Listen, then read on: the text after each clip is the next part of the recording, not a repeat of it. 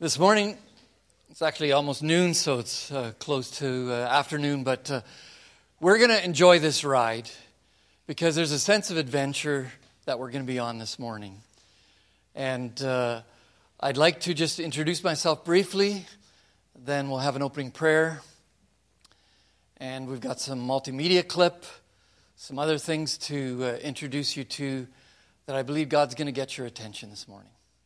For those that don't know me, I'm Fred Weinhardt from Kitchener, and uh, I'm a father of uh, two teens. Uh, our oldest has just transitioned from teen to 20.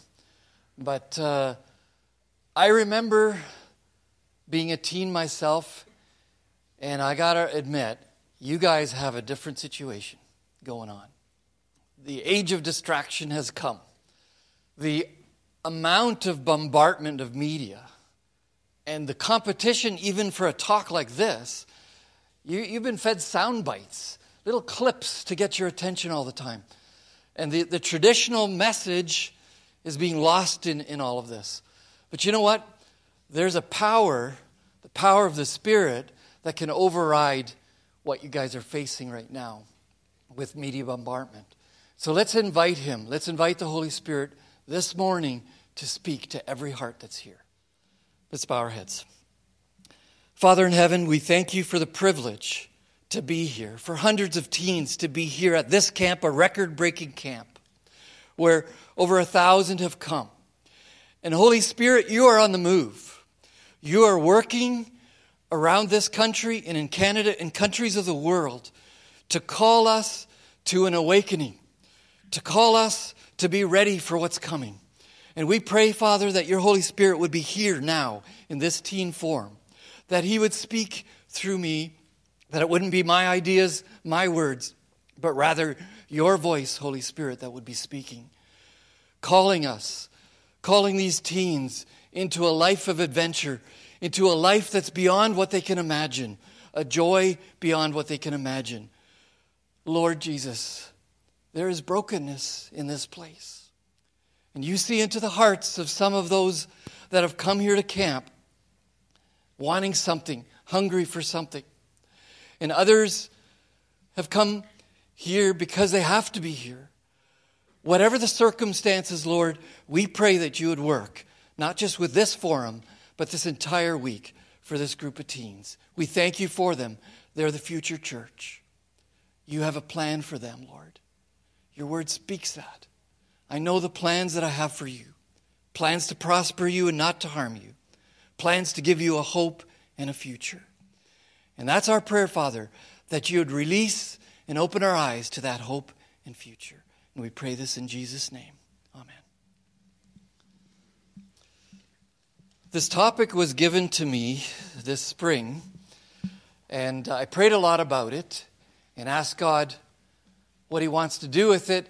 And the idea of purpose came to my mind that all of us, I'm sure every one of you, would not want a purposeless life. You just aimlessly wander around and have no purpose. But right now, that's foggy. For me, in my teens, I didn't see the plan that God had for me yet. I wish that I could time travel back to myself as a 16 year old when I was at camp and I pushed him off and said, A later time, I'll deal with this. And I wish that I could time travel to that 16 year old Fred and, and say, You know what? There's way more to this than you can imagine. If you step through this door of becoming a child of God, of entering into the kingdom, your life will take on a purpose and a meaning far more than what you can understand now. Miracles are going to happen. Doors are going to open, lives are going to be touched, and fulfillment will happen. But I was a 16 year old, I was distracted, just like you. There was girls that I liked. Most of those never would pan out to be my wife, and I'm glad now that I see into the future that some of those girls that I liked, they, I'm glad that that didn't happen. Because what if we marry the wrong person? And the plans and purposes of of God are thwarted because of us fooling around with the wrong person. But God today is doing incredible work with willing teens in His church that answer the call to seek Him and want to grow in Christ and walk daily in step with Him. And so it, it begs an honest question that every one of us in this room, every one of you have to answer. Do you want a purpose in life and an adventure and rise above the distractions? And I believe deep down, every one of you that are here at camp want that. There's distractions, no question about it. But you want to rise above it. You want a life that counts. You don't want one day to stand before the throne and a video flashes of your life. And basically, the pictures can show this camp, they can show decisions of your life. And there was a decision point where you took a turn for the wrong, and a series of wrong choices led you away from God's people. But you remembered that point when you were called. And the Holy Spirit said, Now, don't delay.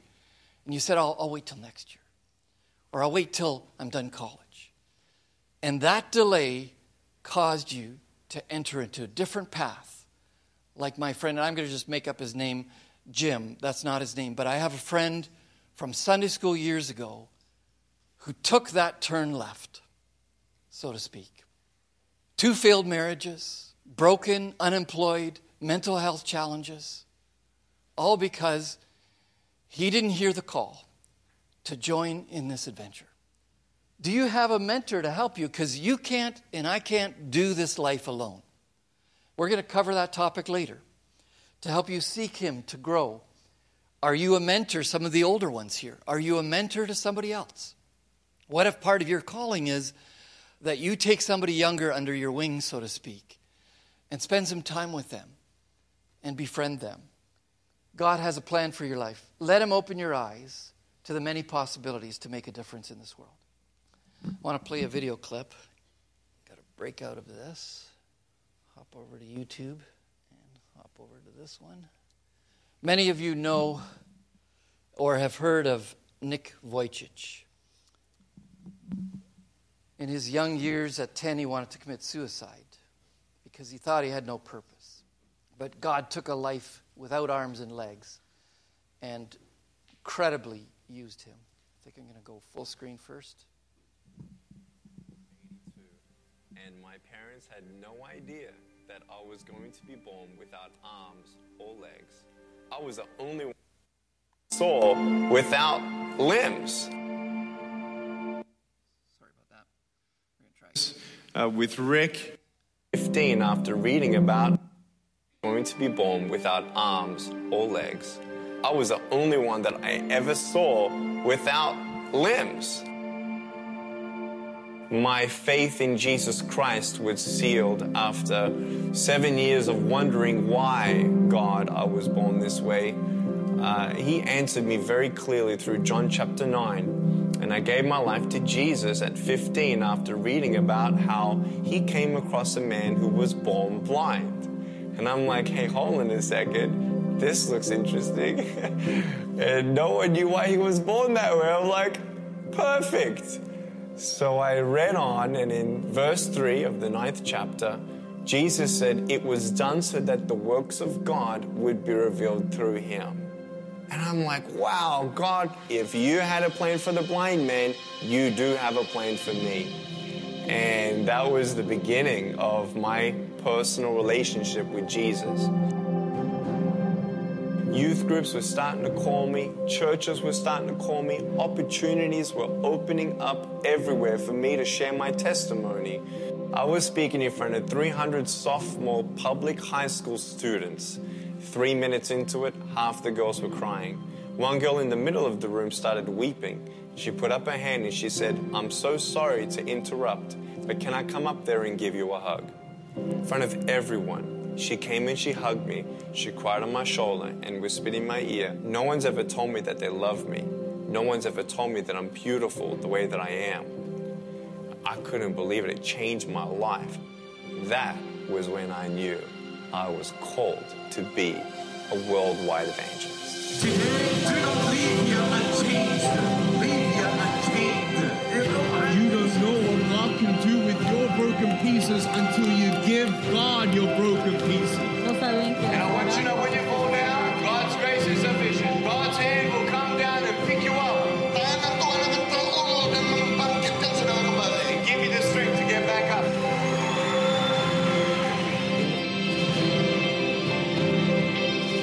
By the grace of God, we have seen face to face a half a million souls say yes to Jesus and be plugged into a local church. As crazy as it sounds, our goal at Life Without Limbs Ministry is to preach to every single soul on the planet. Seven billion people. We believe that this goal is possible as the Holy Spirit is gathering an army and building up supporters to send us and accomplish this mission.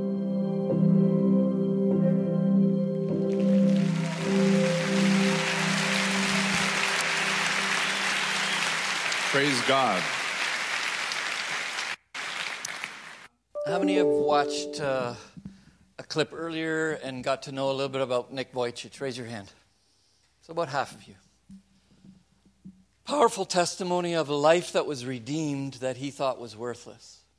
And now God is using him in incredible ways to touch hundreds, thousands for Christ. Just going to get back to our PowerPoint. In the Bible, as most of us know, there's some good examples and there's some bad examples. The examples that I have up on the screen are ones that maybe you haven't thought about in the context of your stage in life right now. But on the upper right, Joseph was a teenager when he was sold into to Egypt. He's probably a little older now, but he was already close with God. He knew what he believed, he was committed, and the direction of his life was a direction of faith, not a direction of the things of Egypt. That, that's a picture of Potiphar's wife there, tempting him. And he says, I'm not going to do this wickedness. Then David, in the, the battle of Goliath, he was a teenager. That's why Saul, the king, says, You can't fight him. You're a youth. And he's a, a warrior. But he had faith, and the battle was amazing, as you know. There's so many good examples in Scripture. And uh, the last one there on the, on the bottom right is Daniel, who was a youth taken into captivity, but he purposed in his heart that he would not defile himself with the junk of Babylon. And we are in a Babylon today. If we're honest, everywhere around us, the junk kind of stuff of crazy decadence, immorality is all around us now. We don't have to go traveling for it. Let's be the Daniels and the Esthers of our time. Joseph beat sexual temptation.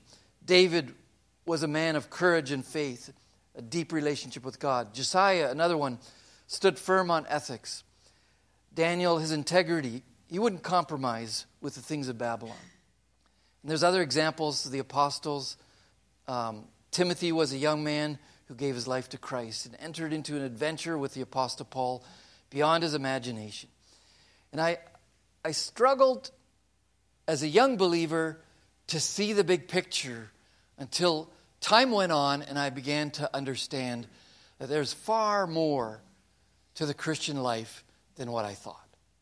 I kind of thought this. The mistake that I made as a teen was okay, if I give my life to Christ, touched at camp, I'll go home, I'll counsel, I'll get baptized, and that's a good thing because now I won't go to hell, number one. And the other thing is, you know what? God's going to direct me to the right career path, and that's a good thing. And uh, He's going to direct me to the right person to marry. And I don't want to marry the wrong person, and that's a good thing. And there's going to be clean living versus a lot of the junk of the world, and that's a good thing. But the devil lied on top of that and said, But you know what? You're going to be in kind of a box, and uh, you're going to be limited. And that's a lie. Because what appears to be limitations for joy, for amazing sense of purpose, isn't really there if you go deep with God. If you're the shallow Christian, you could feel that frustration. But as I was praying about this topic, the Lord gave me sort of like a parable or an analogy. It's not mine, actually, it's C.S. Lewis's. And it'll help us to wrap our heads around the adventure that we don't know about. Because all of us are like those four kids. And we want a life of purpose and adventure. We want to rise above the distractions. And sometimes we're bored, and phones, entertainment, gaming, all that stuff is the distraction from the boredom. But they don't count, and we want our time with things that count. So, how many of you have watched the movie or read the books? Hoping for 75. No, I think I got 90, maybe 95% have watched the movie or read the book, books. So, I'm going to ask a few interactive questions. On the next page, Lucy's coming up to the wardrobe. What was she doing? Playing hide and seek. That's right. What was happening outside that day? Rain. They're bored. They're indoors. They're trying to come up with some games, some distractions. What she didn't know was that going through that wardrobe, she wouldn't find the wood at the back, right? She would enter into this. And later, she would try and tell her brothers and sisters, Come with me through the wardrobe. Did they believe her? No. They thought she was nuts, like especially one of the younger brothers. And of course, it was true. She was in a whole new world of possibilities and adventure. And the Lord began to speak to me the Christian life is this way. There's limited vision of what we have as a young person. Once we make a commitment and go through the doorway of walking with Jesus, the possibilities are endless. The, the joy, the sense of adventure is going to be incredible. The problem, though, is it's not a picnic. Uh, it's not all happy go lucky. Hollywood movies always have this often good ending that is, is there. But just like they en- entertained danger, they entered an epic battle between good and evil. Entering into the Christian life, we enter an epic battle as well. The forces of darkness want to attack us, but the good news is that we are not left defenseless. So, does anybody remember who that is on the left there? I think most of you would. Peter. Thank you. He was given two things there that you could see the sword and the shield. And C.S. Lewis, in his wisdom with this analogy, knew that these people need to be equipped in this fight between good and evil. So the sword we read about in Ephesians 6. The sword of the Spirit is the Word of God. You're at camp here. The Word of God, the Holy Spirit uses. It's powerful, it's sharp, the Bible says, it's able to cut asunder even to the bone and the marrow. It's alive. And if you push it out, if you tune it out, if you put on the earplugs for the Word of God, you're taking a defense weapon out of your hand, an offensive weapon that you can't cut the enemy down with and you're going to open doors. The shield of faith is another one. In this adventure, in this walk, without faith, without believing that God loves you, without faith to believe that Jesus is real. And maybe some of you have come from an unchurched background. Most of you, I believe, are from a church background. But maybe some of you, by the time you got to school, high school, it was like me at 16. And I, I went to my cousin. And I said, But how do I know that God is real? And she said, Well, you just shared with me that at camp, you felt this powerful drawing, this stirring in your heart. If there's nothing out there in the cosmos, where is that? How is that possible that you're feeling this draw? And she had me there. Intellectually, she had me.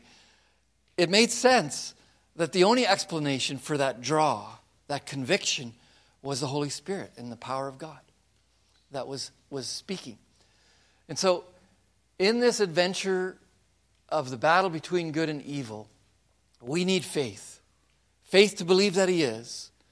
And if faith is attacked with you guys this week, by whatever dynamics are going on in your relationships, in your friendships, with whatever the enemy might throw at you, if faith is attacked to the point where you sort of tune it out, you have dropped your shield. and the enemy can do those fiery darts. The shield of faith that's able to quench the fiery darts of the wicked one. You might not have thought of this in the movie or in the, in the, the book, but Susan was given a horn. Does anybody know the first time she blew it? And uh, first of all, what was the instructions with the horn? Yeah, if you're ever scared or lost, blow the horn and help will come, right? Prayer is one of the most powerful things that you can imagine. God has given us the invitation to talk to Him. Think of it the creator of the universe says, Come, talk to me. Just tell me what you're feeling. Tell me what you're going through. You and I, throughout the day, at night, we can come and talk to the one that made us and ask Him for wisdom, ask Him to help us, ask Him for encouragement.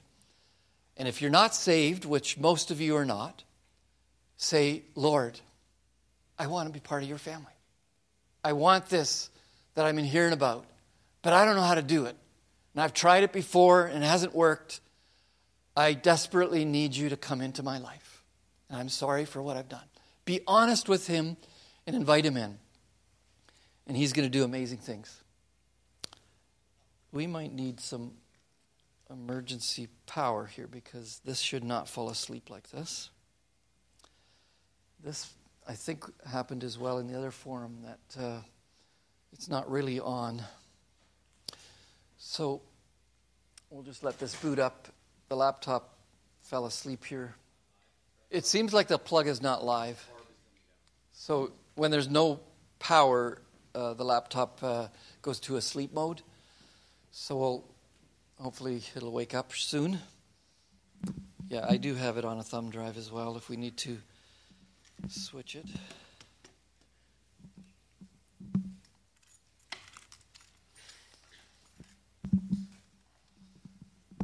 Huh. Did somebody check the chairs there? I was sitting there, and the thumb drive might have fallen out there. Actually, I'm back up here. No, that's yours.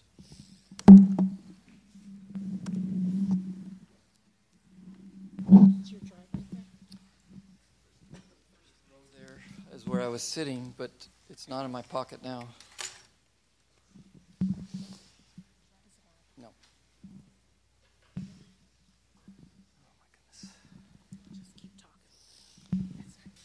Oh All right. Good thing that the Holy Spirit can improvise when technology lets us down. The Holy Spirit just reminded me of an experience with a, a young lady by the name of Karen. I was on my way back from Ohio and didn't know that there would be a hitchhiker at the side of the road in Niagara Falls going back to Canada. And I got across the Peace Bridge and just driving, and often I, I like to just be praying in the car and, and sometimes play music. And all of a sudden, I'm seeing this 16, 17 year old girl with a studded neck um, choker kind of collar. Uh, you know, spiked wristbands, spiked hair, and the Holy Spirit says, pull over. And I go, whoa, whoa, I, I, I'm really not comfortable with this kind of stuff, Lord. But it was really clear I need to pull over. And so I pulled over and I was praying, Lord, you have to be in charge here. So I ended up picking her up. She got in. And I was amazed at the power of the Holy Spirit giving me thoughts and ideas of what to share. She ended up telling me she wants to go home. She's tired of roaming the streets of Niagara Falls, going through dumpsters. She was selling her body in Niagara Falls to earn a living. But when she didn't turn a trick, she would go through dumpsters to find food. And I told her it's no accident that you're in this car with me because God has a plan for your life and He loves you. He put me here on this freeway right at the time that you needed this ride. And she began to cry. She took off her choker chain, neck thing, her wrists, and she told me her story. She ran away from home, from out east, New Brunswick. She just wants to go home. She has no hope. And I began to explain the gospel to her that God loves her, that He knows about her, and that she can make a difference, or that He can make a difference in her life. And so Karen rode with me, and we were coming up to this point where she wanted to go to Toronto, hop on a Greyhound bus in Toronto, and then continue out east. And it turned out that uh, just before that crossroads, I thought, she needs to come all the way to Kitchener. She needs to be invited into one of our homes and that people would show her the love of God.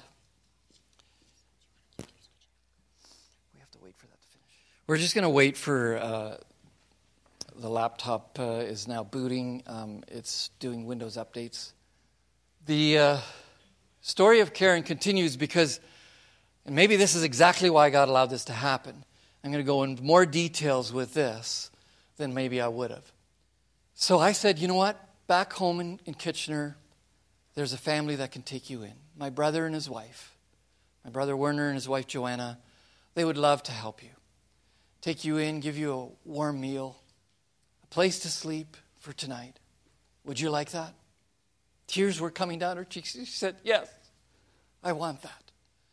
So we got to Kitchener, called up my brother, took her over there. She started coming to church with them for a month.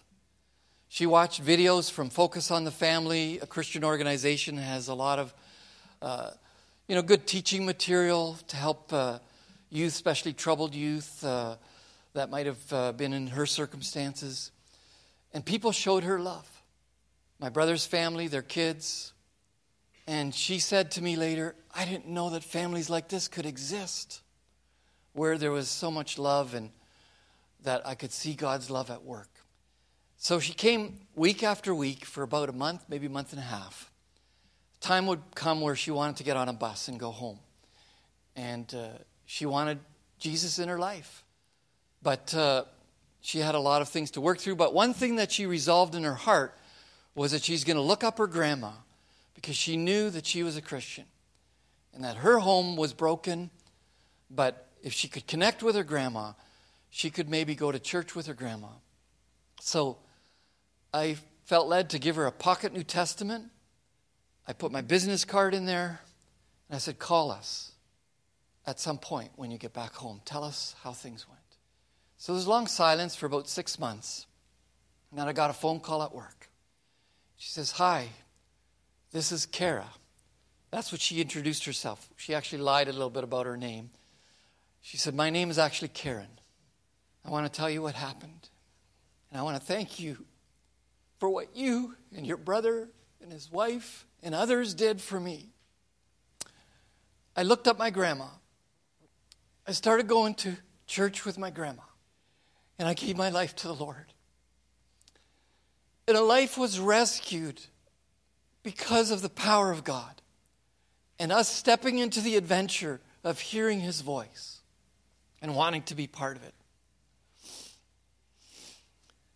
And I'm amazed at the adventure that my life had taken and the turns that it took over the years. There was just far more than I thought. I began to enter into what one might call a book of Acts kind of Christianity, where God was showing up left, right, and center. And He was doing things that as a 16, 17, 18 year old I didn't think was possible but He wants to do that. And there is a storm coming that we heard about in the message last night. You were in the teen message, I believe. So you were not present with Edmund's message.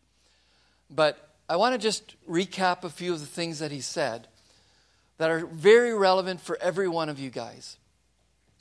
COVID and the storm of COVID is nothing compared to the next shoe that's going to drop. And it's going to drop soon. The next storm that's coming will change the money system, change the global economy, change how we live, change what we can afford, the way that everything works will change the footprint of government, and the reach of government will change. And if we're ready, if we're on board with Him, we're going to make it. Lo, I am with you always, even to the end of the earth. But those that are not with Jesus, the road is going to be very, very bumpy. And you're going to wonder, what do we do next? Families will be distraught without the community of believers as incredible power of God releases among his people, but in the world, a great falling away takes place as they turn further away from God. We need to be ready. Every one of us here, every one of you needs to be ready for the storm that's coming. And you need to give your life to Jesus. And some of you have said, like I did, I'm going to do it next year. I think this year, uh, there's just some things in my life I'm just not ready. But don't take that chance. The storm could hit within the next year. And I'm not predicting is it one year, is it two years? A shoe will drop soon that will change how things work. There's some facts that I can give you. I don't want to give timelines because I think that's one of the mistakes that people make in the end times is they have timelines of exactly when things are going to happen. But we know that there's something afoot. COVID taught us that. And it's time for a wake up call. But Canada's government and United States' government is looking into something called CBDC, central bank digital currency, moving the money system away from the way it works now. We've got a lot of digital transactions, but we don't have a central bank digital dollar. In other words, the government central bank is not in control of everything. They want to switch that to the Bank of Canada controlling every single transaction. Commercials were being released in the last three months saying, What do you think, Can- Canadians? What do you think of central bank digital currency? A lot of Canadians are saying no because it will change how surveillance happens. Every transaction they'll know about. And the United States, Biden is experimenting with the same thing, talking about it, trying to get momentum on this. They won't get it to happen until a crisis hits. They'll actually engineer the crisis. It should undo it. So the good news is that uh, we don't have to go this alone. We can enter into a relationship with God and with His Son and enter into a, a, a life that has a plan. Jeremiah 29 is one of the slides that I want to show. I know the plans that I have for you plans to prosper you and not to harm you, plans to give you a hope and a future. And there's another key piece in that chapter of Jeremiah that somebody shared with me when I was converting in my teens. He said, Fred, if you really want to give your life to the Lord, I want you to look up Jeremiah 29 and look at verses beyond 13. It says, And ye shall seek me and find me when you search for me with all your heart. If we go at half hearted, and many of you have made a start, and you, you've wanted to commit your life to Christ, but it was half hearted. The full heart wasn't there, and it didn't work. But if we do it with all our heart, no, no, no, it's going to undo the updates. Yeah, I've seen this before. It tries two loops of undoing the changes, and then eventually we'll come to the desktop. Yeah. So the bottom line, I guess, is that uh, God is on the move in this camp. This is a record breaking camp. And He wants to do something in every life here this morning. But how does He do it? How does He get to a place where your life is touched and changed? Well, part of it is the messages here at camp, what you hear at home. But a lot of it will have to do with relationships and friendships and letting somebody into your life, letting a mentor or a friend into your life. If you shut yourself off from godly influence, from older Christians or older teens, people that God wants to bring into your life, but you put the brakes on, that touch that He wants to do in your life can be thwarted. And you can miss out on early blessings. He does give other chances, and He did for me three years in a row at camp. Finally, it was at 17, the third year, I was sitting in the pews, and I said, Okay, God, I, I think this is the year that I want to give my life to Christ, and uh, I want to be saved now, and uh, so you can go ahead and convict me. And I sat through the sermon, and uh, looks like we might be in luck here now. It's coming. There we go.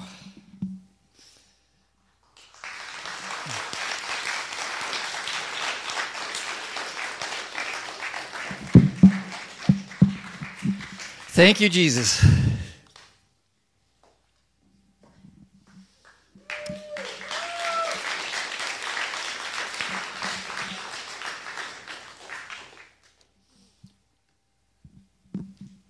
Finish that testimony of giving my life to the Lord, and then we'll hop back to Narnia.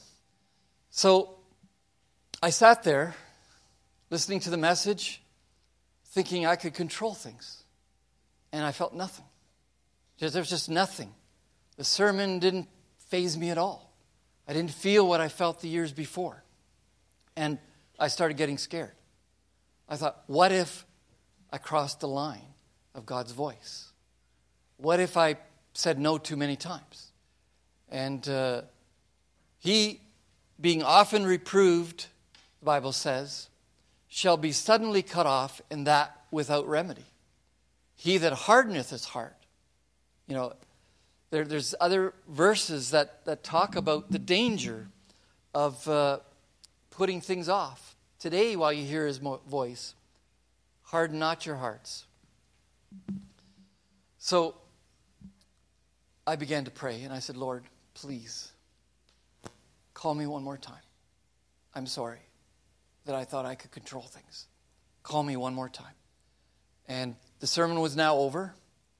It was switching to inspiration time, and uh, lights were turned dim.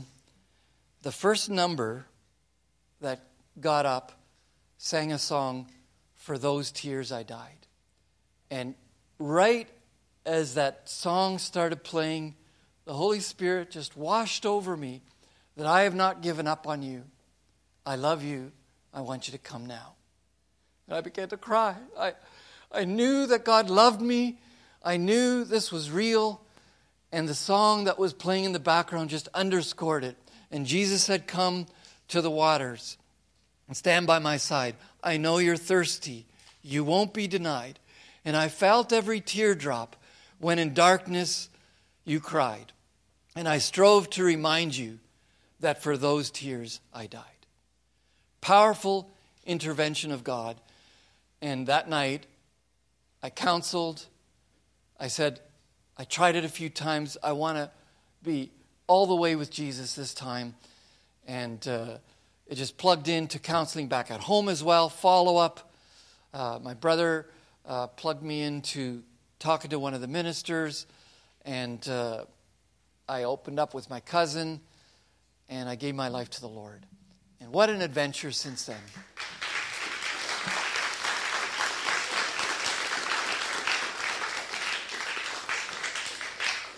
If we, if we understand the possibilities that are there, the power of a life of purpose, the joy that is possible, and the inheritance that we have, we would want to be these sons and daughters of the King. Our whole identity changes. We see ourselves in a new light. How do you see yourself today? Do you see yourself as someone that could be the son or the daughter of a king with a life of purpose and meaning? Or do you wonder, where is my life heading? I don't feel like I have purpose.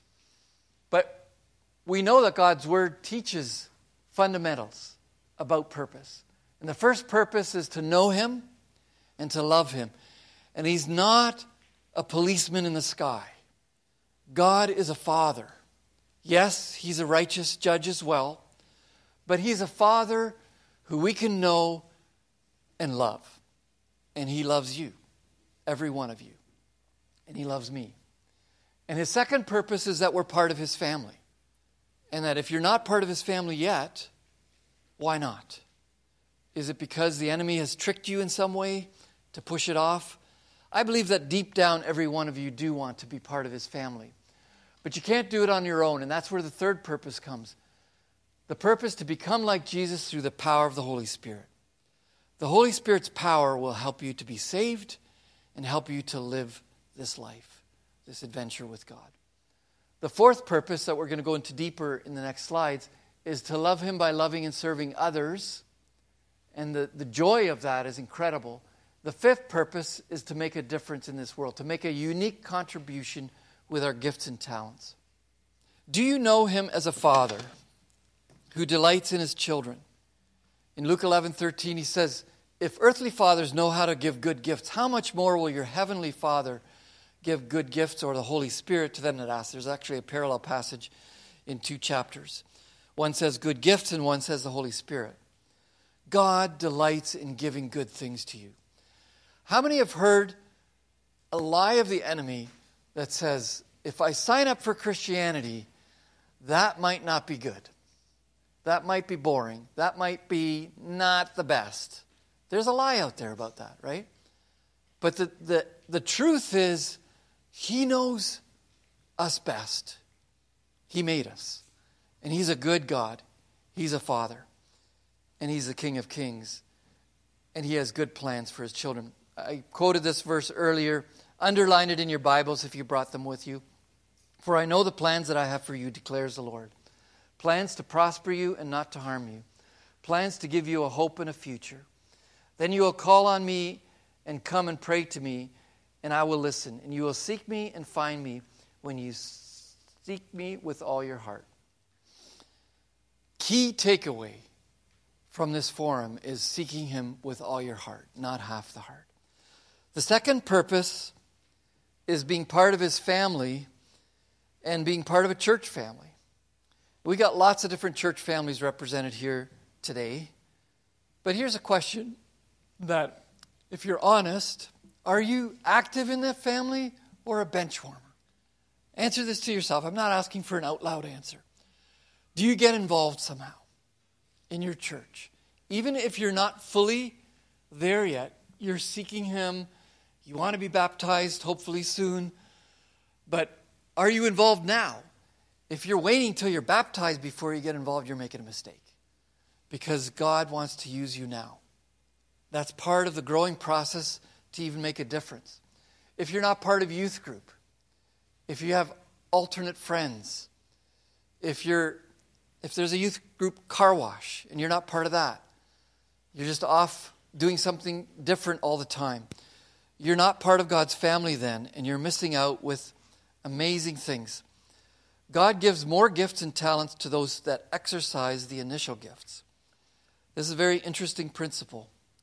Some might say, well, you know what? I would want to be this in the kingdom of God. You know, I want to be an evangelist or I want to be, you know, a preacher or, or this or that. But if we don't start with some of the smaller things that God calls us to do, like being part of a team that visits an old age home, or part of a, a fundraiser, part of Operation Christian or Christmas Child, where you're, you're collecting supplies and, and little gifts and putting it in a box.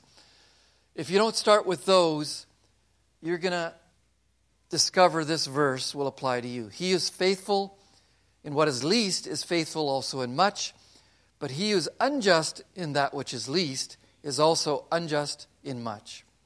Therefore, if you've not been faithful in the unrighteous mammon or money, who will commit you to trust true riches? Even as a teenager, are you giving? Some of you have part time jobs, some of you have allowances. Are you giving back into the kingdom? There's a powerful principle of giving, and that faithfulness starts now. There's a joy in being part of God's family. The other purpose is to make us like Jesus. Now, initially, you might think, well, that's impossible. I can't be like Jesus. He did so many things. And, but if you understand Jesus' character, you understand that he had compassion for others, he had a love for others that was amazing, he had a sense of purpose. He was close to the Father. And the joy, the Bible says, the joy that was set before him allowed him to endure the cross.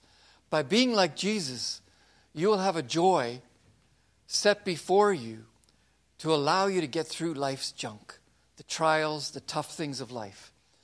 But we have a choice. We can put Jesus on the throne of our heart, or the other picture there shows self on the throne. And if self is on the throne, there's a lot of guilt and jealousy and critical spirit, frustration, aimlessness, impure thoughts, very little desire for Bible study, a lot of disobedience and sin, unbelief, ignorance of our spiritual heritage. But if we flip it over and let Jesus on the throne, the power of the Holy Spirit, a love for introducing others to Jesus, our prayer life transforms, our love for God and His Word transforms. We begin to trust Him and obey Him. So many things happen when we become more like Jesus. And the whole idea is inviting Him into our heart. Not just one time when we're saved, but again and again say, Jesus, you take control of my life. I want you in my life. And we can then walk in the power of the Spirit. As you become a believer, one of the lies for me was, can I be faithful? Can I make it to the end? So I'm going to hold off until I'm sure that I'm going to start off right and maybe have enough momentum to get to the end. But that's not how it works. We need to understand that we get a gift the Holy Spirit. He's a down payment, the Bible says, for what's to come. That gift is going to do incredible things in our lives. He's going to do the fruit of the Spirit and the gifts of the Spirit. There's just so much that uh, that whole topic that God's going to open up that door. Imagine that word picture again of the Narnia. The door opened up, a whole different world. Things that they didn't believe were possible were now possible. And as the Christian life, we, we're going to discover that the power of prayer and the power of the Holy Spirit makes things possible that we were thinking was not possible. There's joy in blessing others. And the fourth principle that we talked about, or the purpose, is loving God through loving others. If there's another takeaway from this forum, is the acronym JOY. J O Y. Jesus first, others second, yourself last. How many have heard that before? Some teaching somewhere. Raise your hand if you've ever heard of the acronym JOY. So, about a third of you, not quite. All of us want to be happy and to be joyful. Selfishness doesn't get us there, entertainment doesn't get us there. Getting involved in other people's lives is a joy, it bounces back. We're part of a team. We're visiting some elderly person and, and bringing a smile to their face, and there's joy. We're not saying you can't do gaming, the last slide there. We're not ruling out you can't go to Cedar Point or you can't do this and you can't. That's not what it's about. But think of the joy of bringing a friend to a fun thing and spending time with somebody in a balanced way with a fun thing. And now you're making a difference in another life instead of just selfish, interactive gaming purely alone. So much that we can do with our time and our energy that can be constructive. And there's a lot of distractions and a lot of time wasters. And I think of my friend who I call Jim, that's not his name, who could have had a life of touching other lives. And now he's way past 50 and he hasn't led one person to Christ. Maybe he's helped a few people here and there. But no one ever saw a gospel witness in his life because he never gave his life to Christ. And he'll perhaps die without Jesus. I'm still in contact with him and, and sharing the hope that is in the gospel still with him. And maybe at his deathbed he'll come. But there's power in doing good. Therefore, as we have opportunity, let us do good to all, especially to those who are as a household of faith. And if we give money, time, it's going to come back to us. You want a life that good things bounce back? God has a universal law of sowing and reaping. If you sow good seeds, you're going to get seeds sown back. Lots of promises in the Bible. He's going to, Luke 6 says, Given, it will be given to you. Good measure, pressed down, shaken together, and running over, will be put into your being, your bosom. For those with the same measure that you use, it will be measured to you. If you're stingy with your life, life is going to be stingy back. Our fifth and final purpose think of the gifts and talents and the skills that God has given you already at this point. And you won't know what those are in five years. There's going to be a, a, new set of gifts and talents in five years from now. But think of what He's given you right now. You can use that for His kingdom. And uh, I'm going to call up Megan to share an experience of how God is using her in her local church.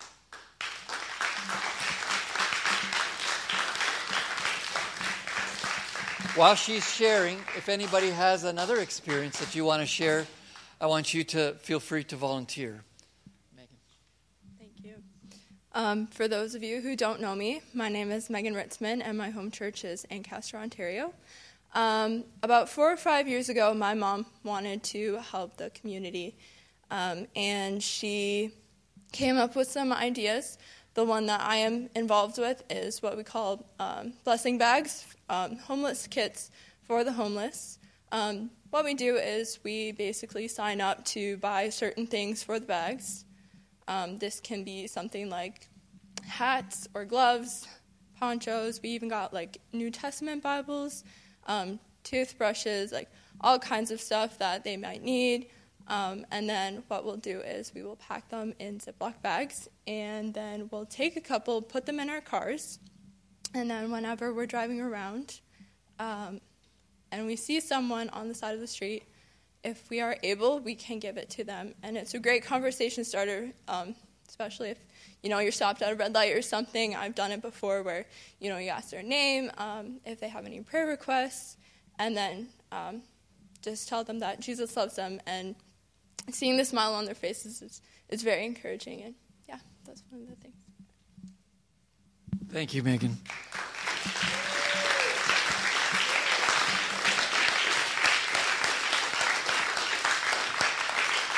God, God is using others that are in this group already. If anybody wants to share, I know it's not easy, maybe coming forward with a group of 200 or more, but uh, come on, just just uh, raise your hand if you want to share something. I can even pass the mic to you if you'd rather not come down. If, if God is doing something through you and you want to share something, raise your hand. You can think about it while I share this next one. Back home, there's uh, a man that uh, has been an IT colleague. Uh, he was working for my company years ago, and um, he ended up uh, branching out on his own, uh, his own business, made a lot of money, and uh, about a year, maybe a year and a half into making a lot of money, he started dabbling with crack cocaine. And uh, everything spiraled down from there. Not only was it an expensive habit, an addictive habit, but he couldn't function properly anymore. And uh, he lost his marriage. Uh, the wife wanted him to seek help, and he, he just struggled to get the right help, uh, thinking he can do it on his own. And so he lost access to the kids.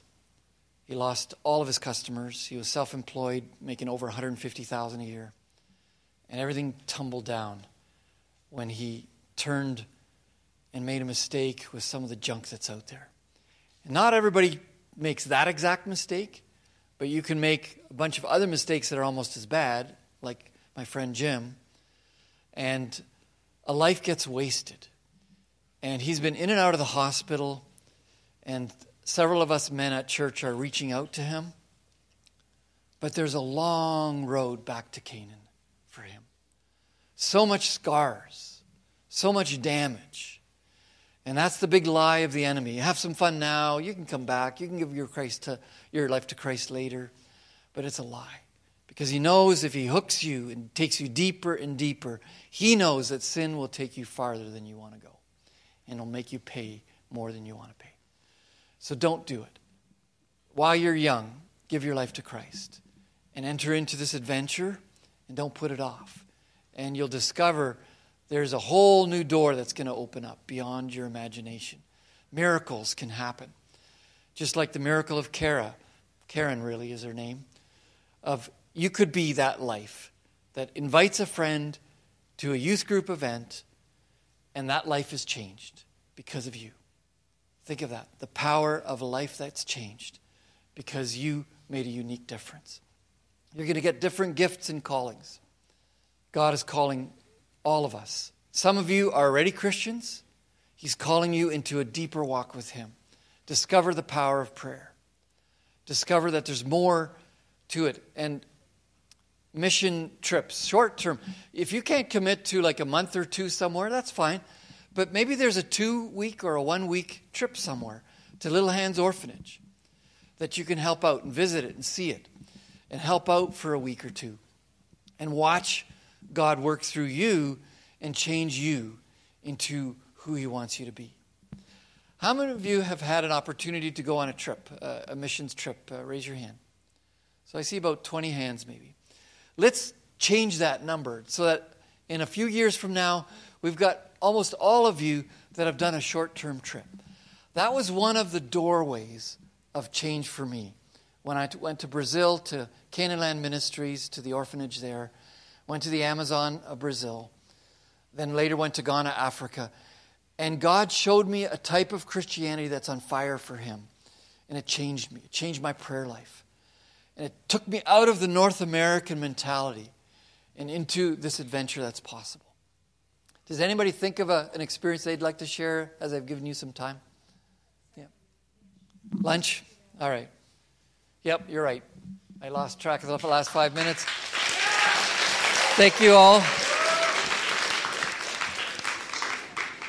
for coming.